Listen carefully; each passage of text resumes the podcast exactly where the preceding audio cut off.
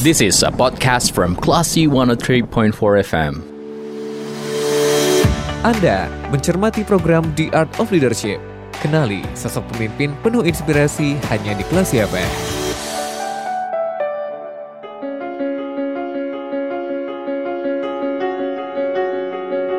Dari Bumi Karang Putih Darung Padang 103.4 Classy FM This is the actual radio. Assalamualaikum warahmatullahi wabarakatuh. Classy people It's so good to be back. Saya Anda Hayani Yosef Sedang banget bisa kembali lagi di program khusus ini Art of Leadership 2.0 Dan kali ini seperti biasa Di program Art of Leadership Kita ngobrol bersama dengan top leader Dari BUMN Atau mungkin juga swasta Dan juga uh, perusahaan-perusahaan uh, Yang ada di Sumatera Barat dan Indonesia. Dan kali ini saya bersama dengan Pak Oktaweri, Direktur Keuangan dan Umum PT Semen Padang. Ya, Assalamualaikum Bapak. Waalaikumsalam warahmatullahi wabarakatuh. Apa kabar Pak? Sehat, alhamdulillah. Seger ya, fresh banget ya. Classy People program ini adalah program yang mengupas seni kepemimpinan seorang leader uh, dan uh, kita berharap program ini bisa menginspirasi pendengar-pendengar kita khususnya pendengar-pendengar yang saat ini sedang merintis karir begitu ya Pak ya, anak-anak muda yang uh, bercita-cita ingin jadi leader one day dan bisa terinspirasi. Bapak boleh dong ya kita kenalan dari nama Bapak OKT. OKT itu kan bulan ya. Bapak lahirnya kayak bulan Agustus nih ya. Eh, lewat, Lewat. Hmm, lewat, lewat dikit ya. lewat Boleh dong dikit. sejarah nama Bapak kenapa Bapak diberi nama itu mungkin. Saya nggak pernah survei nanya langsung ke orang Mhm, tua, mhm. tapi saya terima aja nama saya itu Oktaweri, lahir di bulan Oktober dengan panggilan Weri. Jadi Hmm. saya dipanggil Weri kalau di Sumbar ya, tapi kalau di, di luar Sumbar, regional saya dipanggilnya Okto. Okto. Oke. Berarti lahir bulan sama nih kita nih Pak. Oh, Sama alhamdulillah. kita, Berarti ya kan? sikap sifat kita hampir mirip Hampir ya. mirip ya, oke. Hampir ya, bukan mirip ya. Hampir. Iya benar-benar. Bapak, eh, saya belum secara official dan secara on air belum mengucapkan selamat nih. Oh, Bapak sudah kasih, eh, terima kasih. menjabat sebagai Direktur Kasih. Keuangan dan, Dan Umum, Umum. PT Semen Padang ya. akhir Pak. Maret 2022 yang lalu. Betul, baru beberapa bulan yang lalu. Congratulations ya Pak ya. Thank you, thank you. Selamat ya. Sekarang kita uh, ngobrol tentang uh, seorang Oktoweri ya, Classy People ya. Panggilannya Pak Weri, tapi di regional dipanggil Okto. Bapak setahu saya kuliahnya di ITB ya kan? Iya pernah kuliah Pernah di ITB. kuliah di ITB. Ini uh, alumni-alumni Pernah ITB. kuliah di Unan juga. Unan juga ya. Boleh ceritain Pak lebih lengkapnya Pak untuk masa kuliahnya nih Pak. Yang kuliah aja ya. Kuliah aja. Jadi saya itu sebenarnya lulus SMA itu tahun 87. Oke. Uh, saya waktu itu ambil apa namanya? Kalau sekarang UMPTN ya. Mm-mm. Ambil ITB dan Unan, lulusnya Unan. Oke. Lulusnya Unan uh, di jurusan uh, di FMIPA, saya ingat ya. Sudah setahun. Habis itu saya ikut lagi, ikut lagi dengan jurusan yang sama di ITB. Alhamdulillah lulus di jurusan uh, Teknik Industri Teknik tahun industri. 88 Oke. sampai tamat lulusnya. Oke, jadi uh, sempat di Unan tapi sempat di ITB juga ya. Kenapa milihnya teknik industri, Pak? Kayaknya waktu itu itu yang paling top, Mhm. termasuk uh, di tiga terbesar lah dari segi uh, apa namanya favorit ya. Pada waktu pada zaman ya, ya itu. teknik industri. Kayaknya sampai sekarang juga begitu. sampai sampai sekarang kayak gitu. Dan masih kegambar nggak sih Pak? Oke, saya masuk teknik industri terus nanti kerjaannya di perusahaan seperti apa itu ke- kebayang? Apakah emang dari dulu udah ngincer di PT Semen Padang saat mau masuk teknik industri itu atau gimana Pak? Sebenarnya enggak. Oke. Saya tuh nggak kebayang kerja di pabrik sebenarnya. Pengennya yang kayak bersih-bersih itu pakai apa namanya? Pakai dasi gitu-gitu ya. Cuman waktu kita lulus kan kita harus cari kerja ya. Mhm. Emang saya sebenarnya melamarnya di banyak perusahaan dan alhamdulillah ditolak ya. Alhamdulillah ditolak. Dalam arti eh, seleksinya kan macam-macam. Saya hampir selalu gagal di interview. Oke. Interview. Apakah saya nggak bisa berbohong atau gimana kali ya? Nggak lulus. Saya ngelamarnya justru ke Semen Gresik, Semen Gresik, bukan ke Semen Padang. Ya alhamdulillah diterima di Semen Gresik, ditempatkan di Padang. Oh, Ah, I see. Waktu itu di rekrutmennya pada saat interview itu gabunglah seorang Semen Gresik sama orang Semen Padang. Semen Padangnya waktu itu yang mau wawancara saya itu ada Pak Tresdi sama Pak, Pak Harmen, Pak Harmen berdua. Waktu saya ditawarin mau kerja di Padang atau Gresik, ya namanya orang cari kerja, saya bilang terserah. Tiba-tiba ternyata saya ditempatkan di Semen Padang. Ya alhamdulillah juga karena kota kota kita dibesarkan ya Mhm. nggak perlu terlalu banyak penyesuaian tapi ya namanya apa namanya kita sudah bergaul di Jakarta itu rasanya memang pulang ke kampung itu agak begini ya terutama untuk hidup selanjutnya Hmm. tapi ya alhamdulillah sampai sekarang bisa dinikmati Alhamdulillah. Artinya Bapak masuk Semen Gresik itu tahun berapa Pak? Eh, wawancara wawancara tahun 1994 94 di wawancara di Gresik ya. Di wawancaranya di di Bandung waktu itu Di Bandung. kampus Untuk semen Gresik. untuk semen Gresik. Lulus. Saya tahunya semen Gresik. Oke. Nah. Lulus kemudian ditempatkan di Padang langsung atau sempat di Gresik dulu atau gimana Pak? Enggak langsung di Padang. Langsung di Padang. Langsung di Padang. 95 Saat yang berarti. bersamaan sebenarnya saya juga lagi tes seleksi di semen Cibinong. Oke. Semen Cibinong dan saya sudah pindah ke Padang, dipanggil lagi di semen Cibinong. Tapi karena sudah karena sama-sama semen ya sudah saya pilih di sini aja. Dan itu ternyata leads you to where you are now gitu ya Pak oh ya. ya seperti itu mungkin dari garisannya seperti itu kali ya. Iya benar benar benar. Dan Sekarang Bapak menjadi eh, top leader kan, salah satu dari top leader di PT Semen Padang begitu. Sempat kebayang nggak sih pas saat tahun 95 95 ya berarti ya? 95 ya. 95 itu masuk, oke I'm gonna be the top leader one day. Sempet terlintas nggak kayak gitu? Terlintas enggak, tapi terucap iya. Saya ditanya kawan saya, su, kawan saya nanya, saya ngomong one day I will be one of the five. Wow. Gitu. Jadi ini untuk pendengar kita nih ya Pak, ya, ucapan itu adalah doa ya. Ucapan itu terus Saat Bapak menggiring mengucap- begitu. Iya betul. Saat Bapak mengucapkan itu ada faith-nya nggak sih? Ada keyakinan yang mengiringi Ah, ucapan itu? Enggak. Emang benar-benar juga. ucapan aja Benar-benar ya. spontan. Waktu kita datang ke sini, itu ruang apa? Itu ruang direksi berapa orang saya? Saya ngomong begitu spontan aja. One day Meskipun ya gitu. Meskipun sekarang direksi cuma tiga ya, tapi waktu itu lima kan. lima kan ya. Oke, wah. Jadi Itu ucapan benar-benar doa ya. 27 tahun yang lalu. 27 tahun yang lalu. Oke. Berarti tahun 95 Bapak masuk ditempatkan di sini. Ah, di tahun yang sama Bapak mengucapkan one day. Ada saksinya saya ngomong begitu. Siapa Pak saksinya Pak? Pak Prigustari. Pak Pri ya. Oke, Pak Pri ini kayaknya banyak ini ya, eh, banyak menyaksikan Iya. peristiwa-peristiwa bersejarah kayaknya ya. Oke, berarti Bapak di tahun 95 hmm, langsung ditempatkan di mana Pak waktu itu? Di awal-awal Ah. posisi. Awal-awal posisi saya di SDM langsung diterima untuk di SDM sampai tahun 2004. Jadi selama tujuh tahun lah saya di. SDM Mhm. sampai promosinya di SDM juga. Saya termasuk yang paling cepat promosi waktu itu alhamdulillah juga nggak tahu juga karena nggak ada saingan atau nggak tahu memang yang mempromosikan eh, kurang bahan kali ya saya jadi kepala biro personalia tahun 2002 jadi setelah enam tahun diangkat Oke, enam tahun. Kemudian eh, jenjang selanjutnya Pak? dari 2002 sampai 2005 saya di personalnya habis itu ke humas Ah, ke jadi kepala biro humas nah itu juga humas ya. Termasuk yang di luar perkiraan juga itu Mhm. jalur karir sampai ke humas yang jangankan saya kawan-kawan saya pun kaget saya pindah ke humas gitu di humas yang ngurusin uh, harus bergaul sama orang. Sementara saya menilai diri saya itu bukan bukan orang yang gampang bergaul ya orang rumahan gitu. Mhm. habis itu pindah lagi ke biro personalia sebentar. Oke. Nggak tahu ada manajemen. Habis itu pindah lagi ke ke jajaran sekper humas kan di bawah sekper ya dan di dulu ada namanya biro direksi yang ngurus semua ini. Semua aktivitas direksi buat bahan presentasi makin rapat, dekat ya kayaknya makin ya. dekat kering satu kata orang-orangnya Iya, makin betul, dekat. betul. saya ya alhamdulillah sepertinya kan dipercaya gitu ya. Dipercaya habis itu tetap di situ di, di, bawah corporate secretary tahun 2010 ya 2010 saya jadi GM di SDM balik lagi GM di SDM alhamdulillah jadi saya juga sendiri juga yang paling awal ya. Mhm. Nah, paling awal. Karena mungkin gak ada saingan lagi. Kira-kira begitu. Jadi pindah ke SDM uh, dua tahun cuma di SDM 2010 sampai 2012 2013 jadi direktur utama dana pensiun. Yap. Direktur utama dana pensiun Semen Padang karena saya punya sertifikat dan punya kompetensi karena ada persyaratan dari OJK di sana saya 4 tahun lama. Dalam perjalanan di 2016 itu saya merangkap dengan internal audit GM internal audit. Nah, karena waktu itu masih seleksi-seleksi jadi selama 10 bulan saya merangkap. Sebenarnya 2016 awal tuh saya sudah jadi GM-nya internal audit.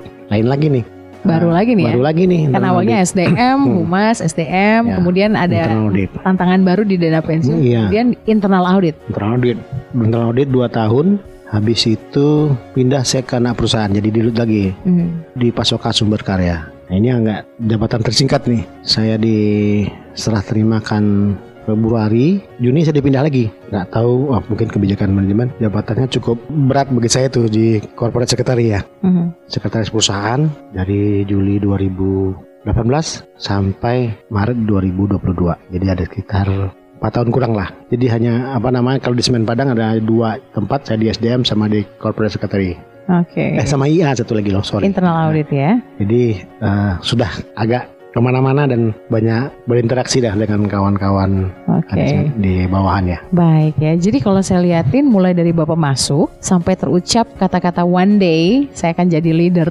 dan path career-nya itu makin deket makin deket ya sampai Bapak kemudian jadi kabiro direksi ya. Betul ya Pak ya? Itu kan makin deket ya dengan mimpi Bapak ya kan. Kemudian jadi sekper, kemudian finally Maret 2022 you reach that dream gitu ya. Juga ada yang bilang dulu saya pernah bilang juga ke kawan-kawan, sampaikan untuk create your own career.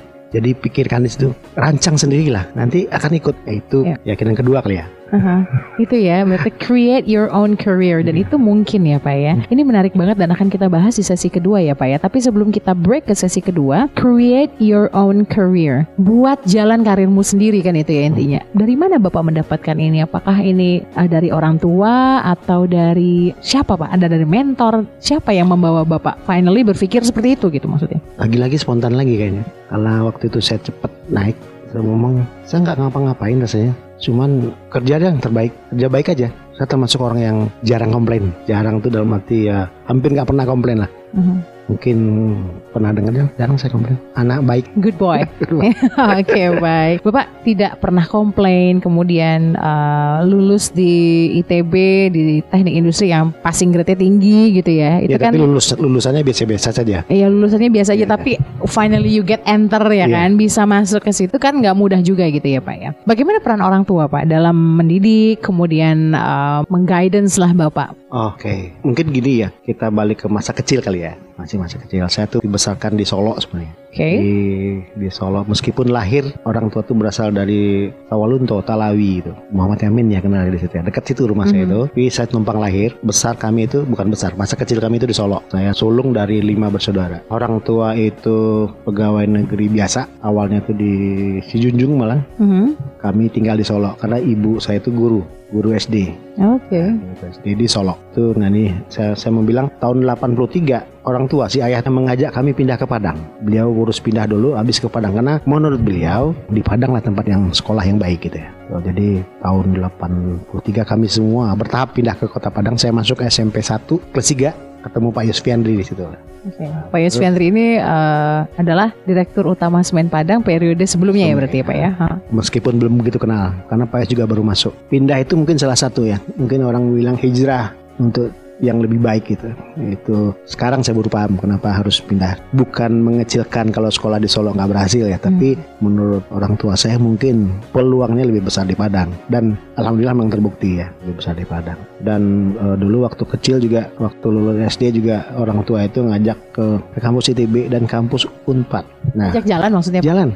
Oh jalan-jalan ke Bandung gitu. iya. Oke. jalan ke Bandung ngeliat di sinilah. Kamu kuliah nanti Kita ke Unpad memang sudah berpengaruh ya tapi memang secara nggak sadar juga sebenarnya mungkin Oke, untuk membentuk karakter tuh siapa yang paling pengaruh? Ayah atau ibu, Pak? Antara berdua. Hmm, Kan ibu kan seorang guru gitu ya. iya. Ayah seorang kalau PNS, kalau siapa yang paling pengaruh? kalau sama-sama kali ya Sama-sama kalau ya. ibu guru saya juga nggak begitu rajin belajar juga tapi dulu waktu kecil saya termasuk yang pintar kalau tuh SD itu masuk yang pintar nggak tahu sekarang masih kelihatan pintarnya apa enggak ya Masih, Pak, masih. Masih ya. waktu kecil itu apa namanya ya hampir selalu juara lah Oke, apa yang paling Bapak inget deh yang diajarkan oleh ayah dan ibu ya? kalau saya saya jarang ketemu karena dia Karena kerja? kerja di kota lain ya Mhm. jadi dia pulang ini tapi memang kita ya nggak punya kendaraan juga nggak usah pergi-pergi sama-sama gitu. nggak punya kendaraan nggak punya jadi yang di rumah aja kalau hari libur kecuali kalau hari ini tertentu ya ke Padang Oke. Apa yang paling melekat ajaran dari beliau gitu? Kalau yang tadi Bapak bilang kan ngajakin jalan ke ngeliatin kampus. oh itu kan apa. ya pas lulus SD ya kalau Iya. yang sehari-hari ya kita hidup sederhana aja dan nggak perlu apa namanya gengsi-gengsi mewah-mewah nggak juga karena nggak punya juga nggak punya kendaraan juga Oke. punya. Kalau dari ibu yang paling melekat apa? ya nyuruh belajar sih mulu ini jangan jangan main memang saya orangnya jangan main jarang main saya orang rumahan Orang rumahan ya. jarang sekali saya main Yang tadi kita bilang good boy banget ya. Ah, good boy bisa ditanya ke yang lain Oke, baiklah. Pak, kita akan lanjut di sesi 2 ya Pak ya nanti ya Pak ya. Uh, menarik create your own career. Nanti kita akan bahas lebih dalam di situ classy people. So don't go anywhere. We'll be right back on The Art of Leadership 2.0 bersama dengan Pak Oktaweri, Direktur Keuangan dan Umum PT Semen Padang.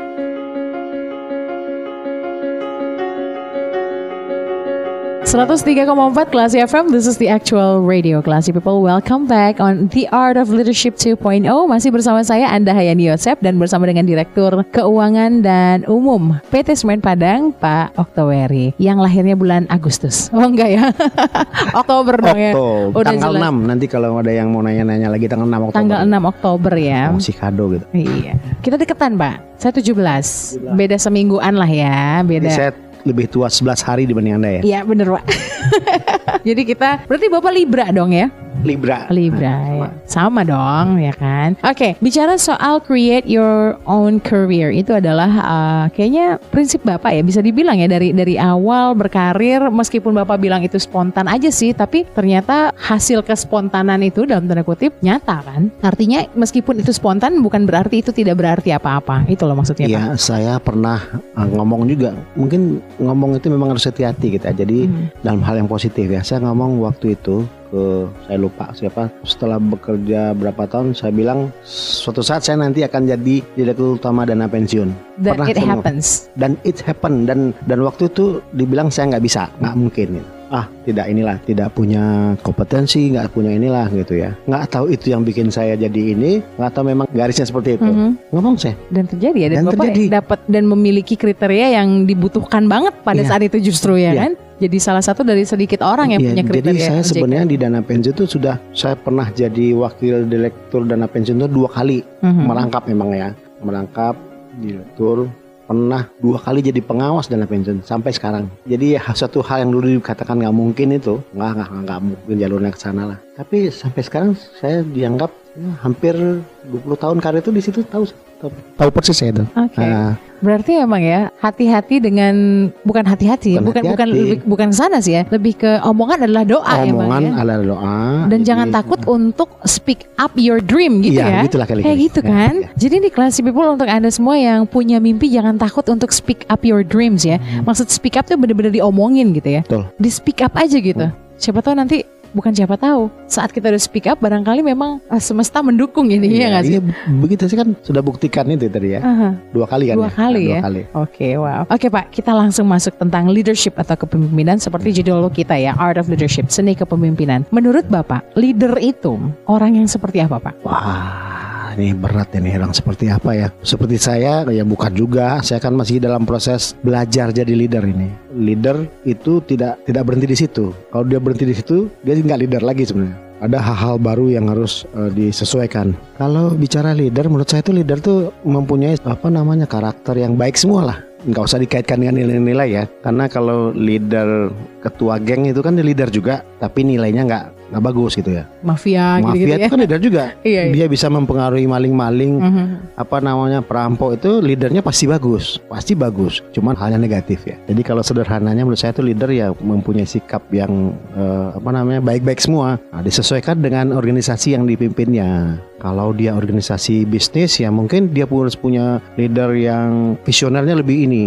Leader di organisasi sosial mungkin positifnya bukan di situ, bukan di visi yang yang yang jangka panjang visi bisnis ya. Mungkin di sisi kemanusiaannya yang menonjol gitu. Jadi semuanya yang baik-baik kombinasi the art of leadership menurut saya itu adalah mengkombinasikan yang baik itu disesuaikan dengan tujuan. Jadi di situ justru letak sendinya ya, Iya. beda tempat harus Be- beda gaya dong. Makanya Seorang Mhm. leader eh, di Lut eh, Semen Padang disuruh jadi di eh, kepala daerah belum tentu. Oke. Belum tentu bisa, belum tentu ya saya bilang. Mhm. Apalagi untuk jadi ketua geng motor gitu. Belum tentu bisa juga. Itu di di di, di yang berbeda ya. Yang mirip-mirip misalnya dari dia biasanya ketua pengusaha besar disuruh ngurus yayasan. Belum tentu juga. Karena perspektif yayasan sama bisnis beda, banget ya Beda, kan? ya. Ah. Kalau punya modalnya ada, tapi belum tentu dia yang terbaik juga untuk di tempat itu. Ya. Jadi ah, makanya saya bilang leader itu prosesnya masih ja- jalan. Kalau kita dipindah ya belajar lagi, Yes. belajar jadi leader lagi gitu loh. Saya jadi inget dancing leader Pak, menari sesuai lagunya. Ya. Ya kan, menari sesuai lagunya. Pak, nilai-nilai yang Bapak yakinin banget yang harus dimiliki oleh seorang leader dan yang Bapak pegang sampai saat ini tuh boleh share dong ke pendengar kita Pak. Nah, ya ini ya. Kalau saya itu dari dulu nggak tahu nih pas sama yang akhlak ya. Oh, akhlak see. itu apa? Karena dari dulu saya memang memang menurut saya itu yang paling ya, yang paling harus dimiliki itu adalah amanah. Nah kebetulan di akhlak A-nya itu amanah. Sama ya. tuh amanah ya. Kenapa amanah? Karena kalau kita berusaha untuk selalu amanah, kita akan melakukan yang baik-baik semuanya. Amanah itu adalah orang yang dipercaya. Berarti kita secara kompetensi dipercaya, Ya. ya, kan? Kalau secara kompetensi kita percaya, kita harus belajar, ya kan? Kita harus amanah itu kita harus eh, bertanggung jawab supaya kita amanah kan? Iya. Nah, berarti kita harus berusaha terus untuk bertanggung jawab. Reliable juga ya, Iya. bisa diandalkan juga Iya. ya kan? Habis itu supaya kita amanah, kita harus fair ya. Jadi orang yang memberi amanah itu yakin bahwa kita fair. Jadi berusaha untuk selalu fair. Fair itu bukan sama banyak, bukan sama besar, tapi Proporsional. proporsional sesuai dengan kebutuhan. Hmm. Orang menggambarkan anak SMA kan nggak, anak SD nggak bisa sama eh, jajarnya sama anak SMA, tapi harus fair gitu ya. Kalau kita amanah, tentunya kita juga harus tegas. Karena kalau kita yang memberi amanah, kasih amanah ke orang itu, orang itu nggak tegas, nah juga tidak amanah juga ujung-ujungnya. Jadi menurut saya itu memang amanah satu-satunya. Habis itu dia untuk memegang amanah, dia akan melakukan sesuatu supaya amanah itu tetap di dia. Sampai suatu saat dia menyerahkan amanah itu ke yang memberi amanah. Baik, jadi intinya amanah ya. Karena Amanah. amanah, itu kalau ditarik lagi ke belakang agar tujuan uh, bisa tercapai, si amanah itu bisa dicapai, harus kompeten, harus tegas, tanggung jawab, integritas, Komunikasi, Integritas semuanya, semua yang baik-baik itu. Iya benar-benar. Nah, jadi amanahnya yang kunci supaya kita dipercaya. Yang itu bagaimana supaya kita bisa dipercaya terus? Ada effortnya pasti ya. Iya, supaya amanah kan, bukan Jadi- supaya jujur, Mm-mm. bukan supaya integritas, supaya amanah. Kalau enggak amanahnya dicabut. Oke, jadi itu the most important Bagi saya itu. Nah, principle ya, amanah itu ya. Baik Pak, ngomong-ngomong soal sosok yang jadi panutan Bapak dalam memimpin, siapa Pak? Nah, ini kan kalau Nabi saya ya itu pastilah ya, pastilah ya, tapi itu pasti of course. kita nggak pada zaman itu ya. Mhm. Kalau saya bisa menilainya sekarang ya, saya eh, bukan karena dia teman saya, atau bukan karena dia bosen ya. Saya salut sama Pak Yusfiandri. Kenapa Pak? Eh, dia punya amanah tadi, dia punya integritas, dia punya ketegasan. Meskipun nggak selalu ini ya, ada juga yang namanya manusia pasti ada ininya. Tapi tanpa mengecilkan yang lain-lain ya. Yang, Mhm. yang selama ini membentuk saya itu ada Pak Asri, ada sebelumnya Pak Beni Wendri. Ini khusus pekerjaan ya, karena Mhm. ada nemu zamannya Pak Endang Irzal. Semuanya membentuk gitu. Karena dari dulu entah kenapa saya itu selalu dekat hampir semua CEO Semen Padang Iya. hampir selalu ya hampir selalu tuh semenjak 2000 berapa lah 2000 20 tahun yang lalu lah hampir hampir selalu dilibatkan meskipun sebenarnya nggak nggak anggota langsung di Semen Padang gitu.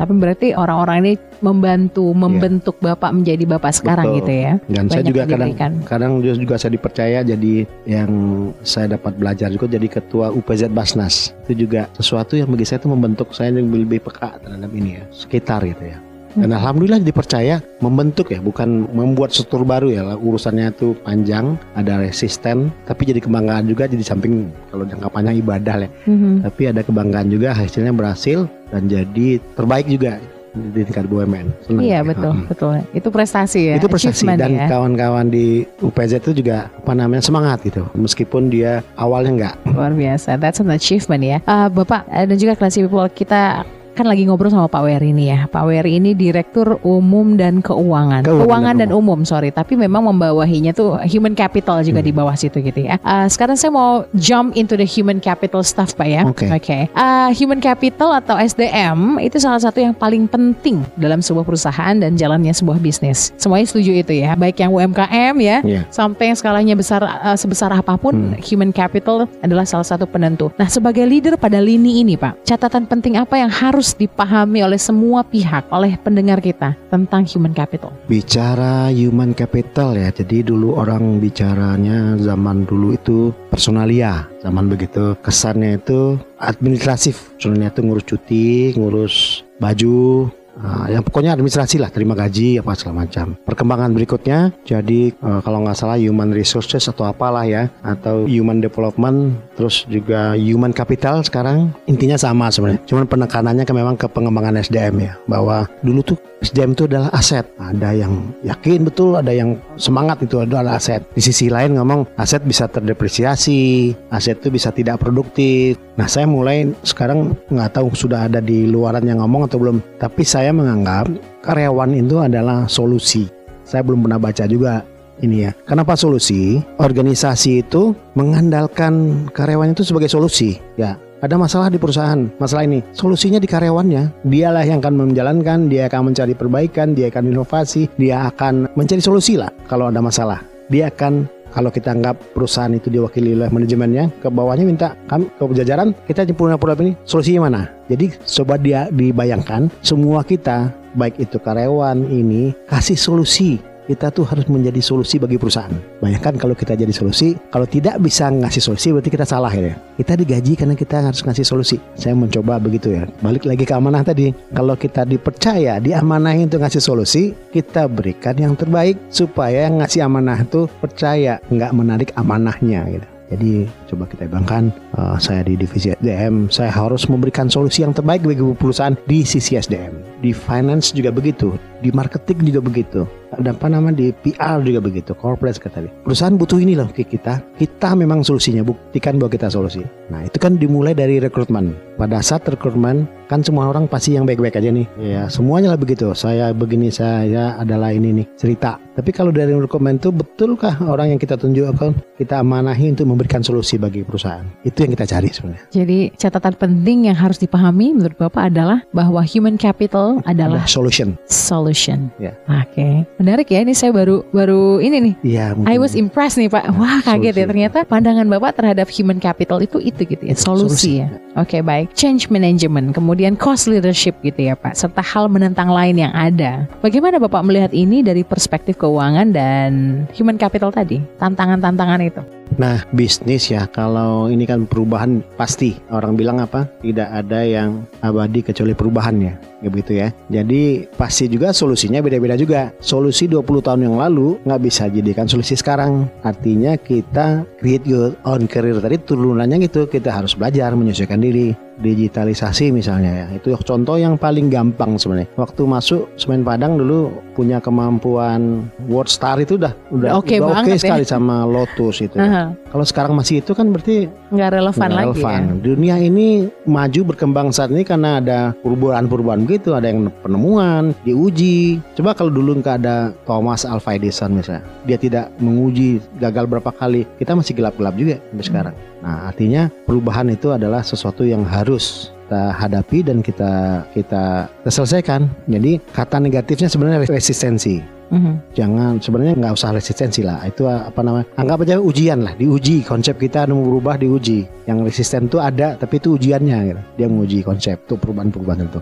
bisnis itu kan kita dengan customer customernya menuntut perubahan nggak mungkin kita nggak berubah Hmm. sementara kompetitor berubah kecuali kalau kita nggak mau sustain habis ini kita bisnis ini besok kita keluar dari semen padang cari bisnis lain kan nggak seperti itu kita sustain pingin membesarkan perusahaan Dan berkelanjutan. dan ya? berkelanjutan Mhm. sustain.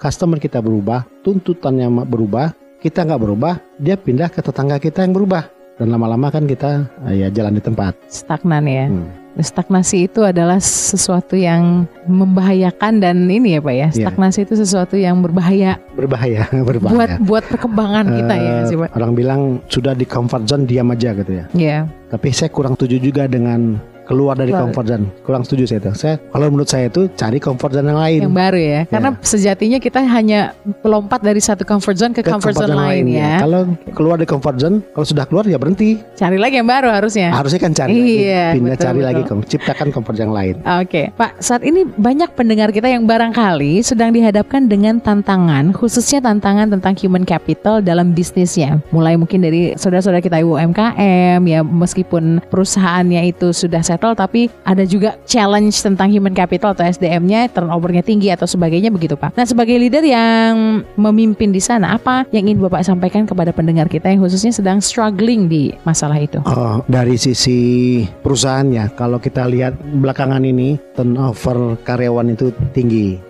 Nah, ini disebabkan memang mungkin persepsi orang bekerja sudah berbeda, sudah tidak fokus mencari pekerjaan, mungkin menciptakan pekerjaan karena ada entrepreneurship sendiri. Itu satu. Kedua, mungkin memang zamannya juga berubah. Orang ini nggak betah di satu tempat lama-lama, pengen perubahan, pengen yang lain. Jadi kondisi ini nggak bisa dihindari juga. Makanya menurut saya itu semen Padang juga turnovernya tinggi, belum bisa dibilang juga berhasil sebenarnya. Karena bisnisnya juga berubah gitu. Bisnisnya ada ada persaingan, sehingga ada juga karyawan ini pindah ke tempat lain gitu ya. Tapi intinya sebenarnya adalah kita harus mempertahankan orang-orang yang bagus. Kadang-kadang, ini kadang-kadang nih sistem SDM kita secara tidak sadar kita tuh mempertahankan karyawan yang tidak bagus. Contoh, Secara tidak sadar. kita sadar ya. Kadang-kadang kita sistemnya PGPS, pendapatan sama gitu ya, ujung-ujungnya gitu ya. Sementara pekerjaannya beda. Orang-orang yang tidak puas lama-lamanya kan keluar juga. Yang tinggal orang yang sebenarnya dia sudah overpay gitu. Itu sistem remunerasinya. Sistem karirnya juga begitu. Jadi memang perlu kemampuan, perlu pengetahuan, perlu keberanian yang tentunya kita harapkan bisa memutuskan, bisa menetapkan ini. Saya tidak bilang saya sudah bisa, tapi memang itu harus dilakukan. Kita ngajak kawan-kawan seluruh jajaran supaya terutama yang leader itu menjadi role model, kebijakan ke bawahnya harus sejalan gitu ya. Jadi kalau di level UMKM juga pada saat merekrut juga tadi saya nilai apakah tuh eh, interviewnya yang lebih ini kan dengan behavior based interview? Karena memang saya sangat yakin itu culture yang dari behavior itu sangat menunjang di pekerjaan. Kalau secara akademis itu bisa menyesuaikan. Kalau orang sudah lulus ke tempat lulus SMA harusnya ya, harusnya itu sudah punya intelektual yang cukup. Mau di TPA tes potensi akademik juga harusnya itu sudah cukup. Memang nggak semuanya bagus ya, tapi harusnya kan bisa dibentuk gitu. Kecuali karakter orang itu yang sudah parah-parah bentuk. Jadi semua saya yakin. Cuma itu jadi kelemahan saya dan ada kelemahan juga nih. Apa itu Pak? Saya tuh termasuk orang yang terlalu percaya gitu, bahwa orang tuh bisa gitu. Itu nggak bagus juga sebenarnya. Oke. Karena ternyata ada juga orang itu yang berpura-pura gitu. Oh. Ada juga orang itu yang negatif, yang kadang-kadang karena secara luarnya saja kita ada ini. Makanya saya bilang saya kurang cocok di internal audit dulu. Tapi ternyata saya dipilih di situ. Internal audit itu kan apa namanya? Bukan mencari cari kesalahan ya, semacam eh, apa namanya mem- membetulkan gitu, Hmm. mengarahkan gitu gitu. Oke, baik Pak. Eh, terakhir Pak, apa mimpi besar Bapak sebagai seorang leader? What's your biggest dream? Ada saya nggak mimpinya nggak banyak-banyak nggak macam-macam begitu saya jadi direktur keuangan dan umum masuk di ruangan ini saya bilang siapa pengganti saya gitu. Siapa yang gantikan saya nanti kalau saya sudah selesai? Harus ada kan? Kalau nggak kan tidak. Harus ada orang yang menggantikan saya yang lebih baik dari saya gitu Oke, artinya kaderisasi kah? iya Oh, Oke. nah, kaderisasi yang lebih baik kita menghindari begini ya saya untuk masuk menghindari misalnya dulu saya di corporate secretary dulu saya begini seolah-olah saya itu lebih bagus terus gitu enggak Hmm. jangan begitu ah dulu gampang-gampang aja saya lakukan ini nggak begitu Hmm. zamannya berbeda dan kalau dulu saya lebih bagus berarti saya salah saya tuh meng- meng- Kader ya. mengkader Berarti salah satu mimpi terbesar Bapak adalah menciptakan leader-leader baru. ya Untuk leader perusahaan yang ini. leader yang punya karisma lah sebenarnya dengan karisma itu kan orang bisa jalan aja dia diikutin orang kok tanpa ngomong begitu karismanya ya Mhm. orang lewat aja udah udah ini nggak perlu ngomong nggak perlu kerja gitu misalnya ibaratnya ekstrim gitu ya Oke, diikuti gitu ya baik. tapi juga tetap harus Punya apa, kompeten lah ya. punya kompeten ya. Artinya juga suka menerima kritikan itu Mhm. itu juga penting karena kita nggak sempurna kritikan masukan ya. saya mungkin termasuk orang yang suka mendengar juga ya suka berkawan juga Oke, baik Pak. Kita akan lanjut ya Pak di sesi ketiga nanti. Bapak tadi menyinggung soal teknologi nih. Nanti kita akan bahas teknologi sedikit. Habis itu kita akan main trivia one word only. Oke. oke siap So, classy people, we'll be right back. Don't go anywhere.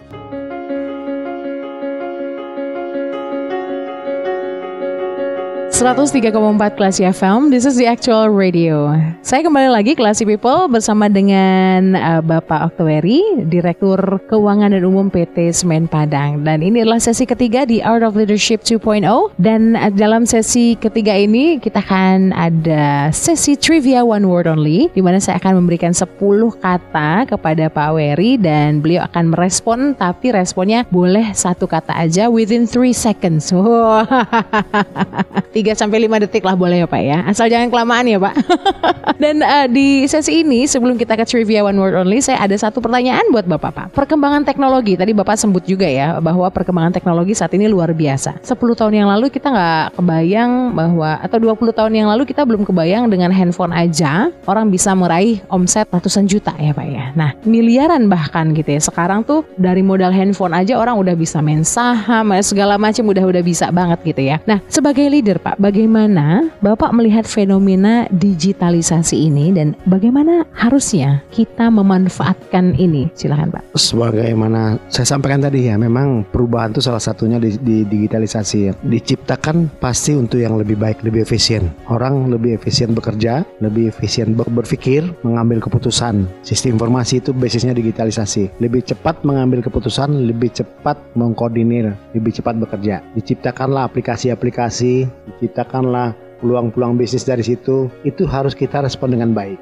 Harus kita respon baik. Jangan sampai salah guna disalahgunakan. Awalnya saya termasuk orang yang kurang cepat. Sekarang juga belum cepat sih, tapi kurang cepat merespon. Saya mau sharing sedikit ya. Waktu awal-awal saya kuliah dulu, kan komputer ini masih jarang ya, masih ini. Saya dengan orang dari Padang ke sana tidak punya komputer. Waktu itu dikasih tugas, kita harus cari rental.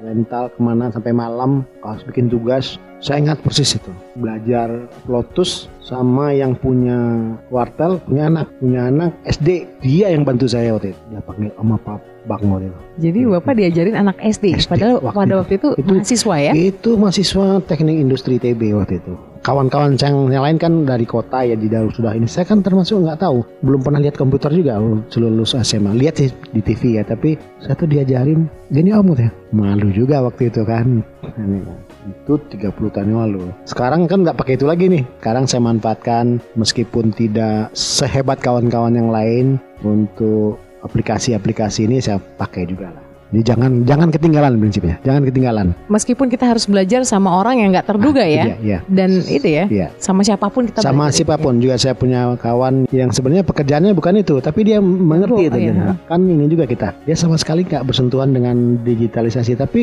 hari-hari dia menguasai jadi Iya, jangan sampai kita salah guna dan jangan sampai kita ketinggalan Jadi ada dua pelajaran sih yang saya Iya. ambil dari Nah. cerita Bapak. Jangan pernah salah guna Iya. dan belajar dari siapa pun ya. Iya, jangan Jangan gengsi gitu ya Pak ya. Baik Pak, bagaimana kemudian digitalisasi itu bisa meningkatkan kapasitas dan kapabilitas human capital dalam sebuah perusahaan? jadi kan saya bilang tadi digitalisasi salah satunya untuk mempercepat pengambilan keputusan ya Mhm. menguatkan analisa Iya. jadi semua orang harus melek digitalisasi jangan kalau ada yang resisten lagi itu ya sudah ajar ajar dan ajar gitu jangan hajar ajar ajar dan Ajar ya, nggak usah tambah hak Ah, depannya. Ajar, ajar, ya. ajar, ajar. Dan itu Karena saya juga tahu Mhm. nggak semua orang eh, apa namanya menerima itu digitalisasi itu. baik. Ya, yang tentang waktu aja Pak ya. Kalau nggak mau nerima ya ketinggalan ya. ketinggalan Hmm. aja tapi mau nggak mau Hmm. ujung-ujungnya bakal terima juga kayaknya nih Pak karena you have no choice You have we have no choice. Jadi eh, mungkin ini juga ke ini ya siapa pun yang punya kebijakan kali ya. Daerah-daerah yang tertinggal itu harus cepat untuk eh, sekarang apakah namanya wifi atau segala macam Mhm. jaringan lah. oke Karena saya sering ke Mentawai ya. Gimana kita bayangkan orang di sana itu 20 tahun ke depan kalau tidak berubah ya. Oke Sementara kita sudah pakai baju, mereka mungkin lebih ini dari zaman sebelum Nabi Muhammad kali. Kan berapa tahun ketinggalannya? Mhm. Saya ke pelosok pernah. Oke, baik, baik. Pak, kita ke trivia one word only ya. Silakan, Oke. saya sudah punya 10 kata. Bapak harus respon kata ini dengan satu kata aja, nggak boleh lebih.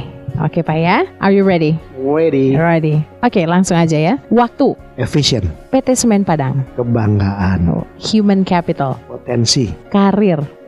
Tinggi. Tantangan. Sukses. Prestasi. Sukses juga. Inovasi. Harus Mimpi. gapai. Uang. Bijaksana. Amanah. Pegang. Oke, baik. Wah, ini salah satu yang paling cepet ya. Di trivia one word only kita lancar banget, Pak ya. Waktu efisien. Kenapa Bapak eh, respon efisien? Ini waktu ini kan ya bukan bicara demi masa gitu ya. Nah, Hmm. Waktu ini adalah resource yang dikasih Tuhan untuk kita semua sama. Ya. Siapa pun orangnya. Sama detik menit jam. Itu sama. Dan resources itu kan harus kita manfaatkan untuk sesuatu yang bernilai. Jadi kalau kita buang-buang waktu itu buang-buang nilai. Oke, waktu itu adalah uang. Nggak begitu sebenarnya. Bukan uangnya nilainya. Nilainya. jadi kalau begitu waktu uang ya kita jual aja waktu itu. Nggak begitu kan? Mhm. waktu itu dimanfaatkan seefisien mungkin Begitu berharga juga ya.